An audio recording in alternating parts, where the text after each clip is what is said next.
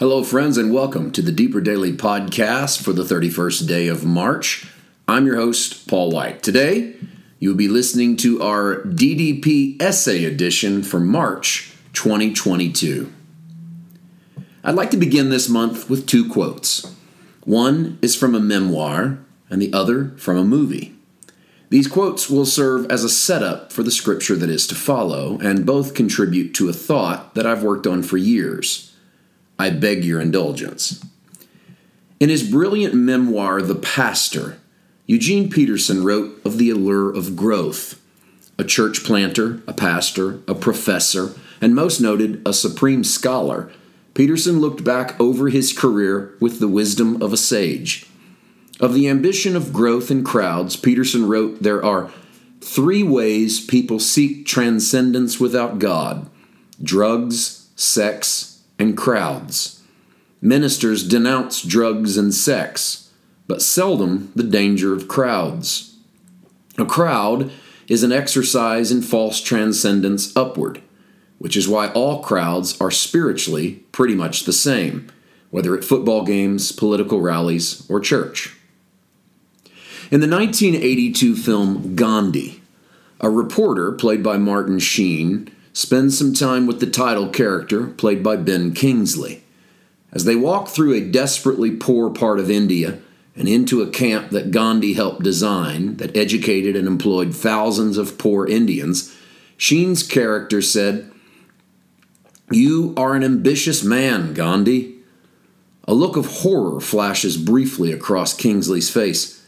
I should hope not, he said. The Apostle Paul wrote that one of the works of the flesh was selfish ambitions, Galatians 5:20, an ambiguous phrase that is decidedly plural. It is not merely ambition that he warned about, but various ambitions, those centered on the self. He could have thrown us a bone, maybe given us an example of what selfish ambitions might include, but he didn't, at least not here. To the church at Thessalonica, Paul urged them to increase more and more, a command that would be applauded today as it fits nicely into our get bigger mentality. We don't need to break out a commentary or a Greek dictionary to explain what Paul means. Surely he wants their church to grow and get bigger, to increase in every possible area. He intends them to have a bigger budget, bigger buildings, and bigger goals. Or does he? The next verse, 1 Thessalonians 4:11, contains Paul's explanation that you also aspire to lead a quiet life, to mind your own business and to work with your own hands as we commanded you. There is the command, not with the emphasis on increase more and more, but rather on a shift in your aspiration toward a quiet life where you mind your own business Paul's idea was that if you aspire toward this, you will indeed increase more and more, but maybe not in the way that we applaud increase. Verse 12 is the kicker that you may walk properly toward those who are outside, and that you may lack nothing. Put them all together, and there it is. Paul's idea of increase was to find that through your own quietness, away from ambition and desire, this attitude constitutes the proper walk toward the outsider. And once the church adopted this style, they would find that they lack nothing. There's no promise here of material wealth or perfect health, but that the life void of the demands and desires that characterize the world would be the most fulfilling life possible. This walk would make them increase in ways that matter, and it would be exemplified by quiet aspirations and minding one's own business. This walk is the opposite of selfish ambitions, however we define them. It's hard to promote self and walk properly toward the outsider, for self takes the place of the outsider. You can probably see why I opened with the two quotes. Peterson's observation about crowds comes from the perspective of a pastor who has come through the grinder of church growth. I've been there. So I share his perspective in some ways.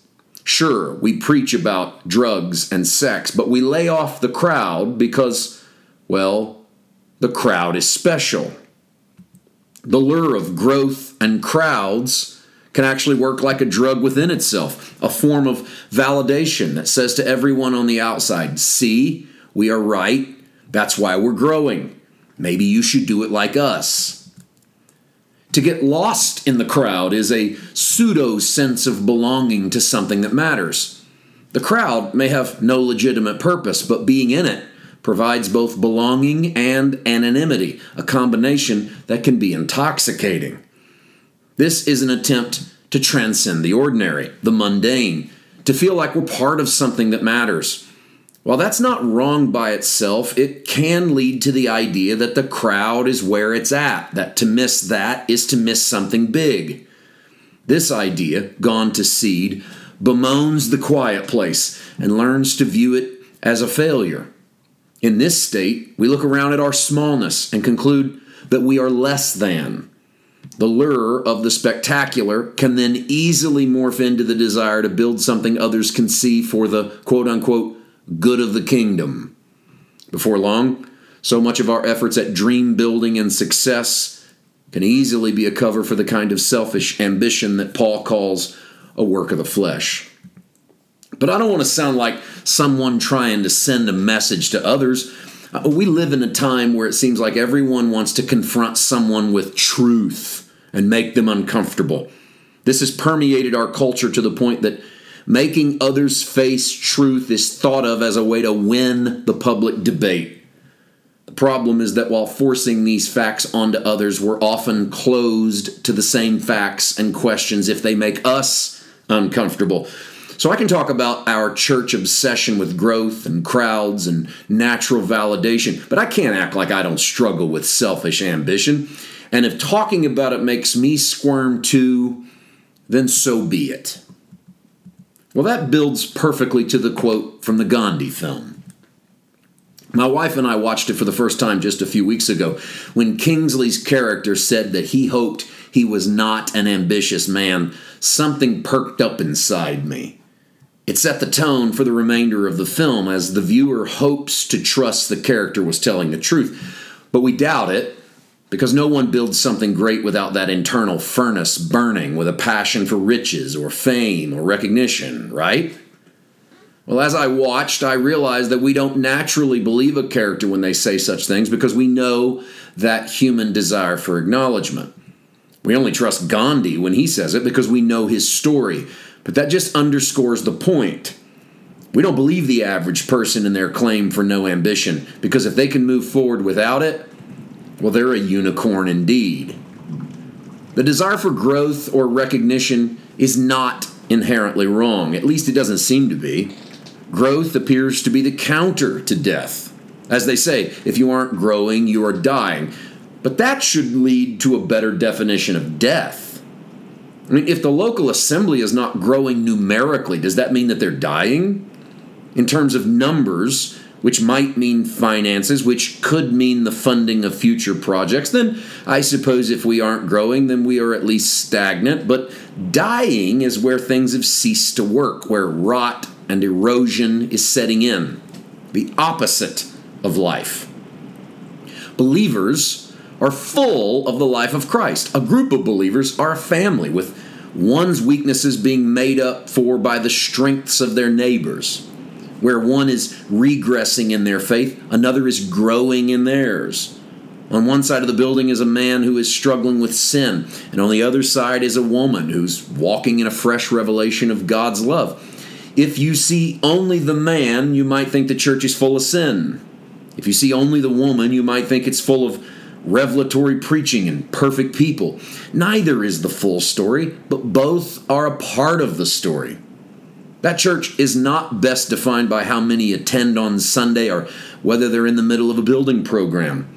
That church is defined by the fact that it contains the sinner and the saint, the full and the empty, the solid and the broken. One of the greatest challenges of ministry is not the crafting of a quality sermon, but of a quality outlook on ministry itself. The lure of the crowd, with its built in validation, is enough to sidetrack us all. We long to do something relevant and memorable and be rewarded with the applause, or at least the acknowledgement, of our peers. Selfish ambitions are born in different ways, but all from the same place our flesh. In our human desire, we aspire upward. It's a built in gift from God. That desire, without a cross attached, is just an ascent to higher heights as defined by the culture around us. With a cross, it's the journey up a spiritual hill where we lay down ourselves on the cross with Jesus and let Him burn up all that doesn't belong. Both are ascents upward, but only one leads to a resurrected life. Paul warned that the practice of the works of the flesh causes us to surrender our inheritance of the kingdom of God. For all the arguments as to what this means, I land on the simplest for me to understand and put into practice. If I lean into these works of the flesh, I surrender the things offered to me by the kingdom of God. His kingdom is righteousness, peace, and joy in the Holy Spirit. I can't nurse my selfish ambition while resting in His peace and joy. They just won't survive in the same oxygen. At the end of his sermon about the works of the flesh and the gifts of the Spirit, Paul gave one more passing shot across the bow, and one we would do well to slow down and pay attention to. Let's take the last three verses of that chapter, read each, and see where we land. Galatians 5:24. And those who are Christ's have crucified the flesh with its passions and desires. Safe enough, right? We belong to Jesus and we've nailed our selfish ambition to the cross. Hooray for us. Galatians 5:25 If we live in the spirit, let us also walk in the spirit. Great advice. If you're going to be a child of the kingdom, at least let the principles of the kingdom dictate your walk rather than the ideas of the world around you. If you make it to this verse after the previous one about crucifixion, you have little to scare you off. Galatians 5:26 Let us not become conceited, provoking one another, envying one another. And there it is. Paul, unable to simply let us revel in our crucified revelations while pointing out everyone else's addictions to their flesh, warns us away from conceit. He may be preaching to himself here as much as anyone else, but I'm sure he's preaching to me. I'm prone to thinking that I've found something and that makes me special. I pray that Jesus take the fan that is in his hand and burn up this chaff in me. I close with a quote from Narnia. Take it away, C.S. Lewis, and say it so well as you always do. Do you feel yourself sufficient to take up the kingship of Narnia? asked Aslan. I I don't think I do, sir, said Caspian. I'm only a kid. Good, said Aslan. If you had felt yourself sufficient, it would have been proof that you were not. Grace to you.